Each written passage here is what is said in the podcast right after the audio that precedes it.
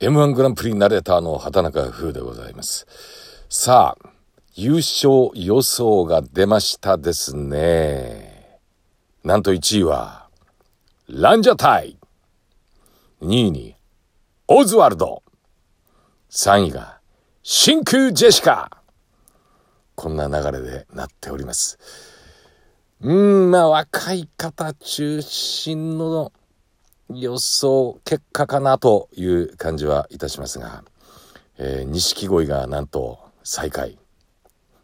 まあね、まあまあ中年の星。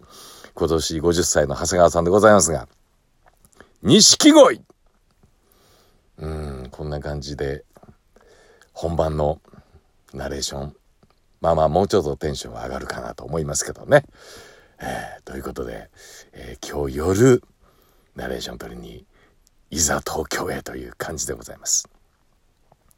そして12月19日本番。結果はどうなるのか。上沼さんがどんなコメントを出さはるか。この辺りも気になります。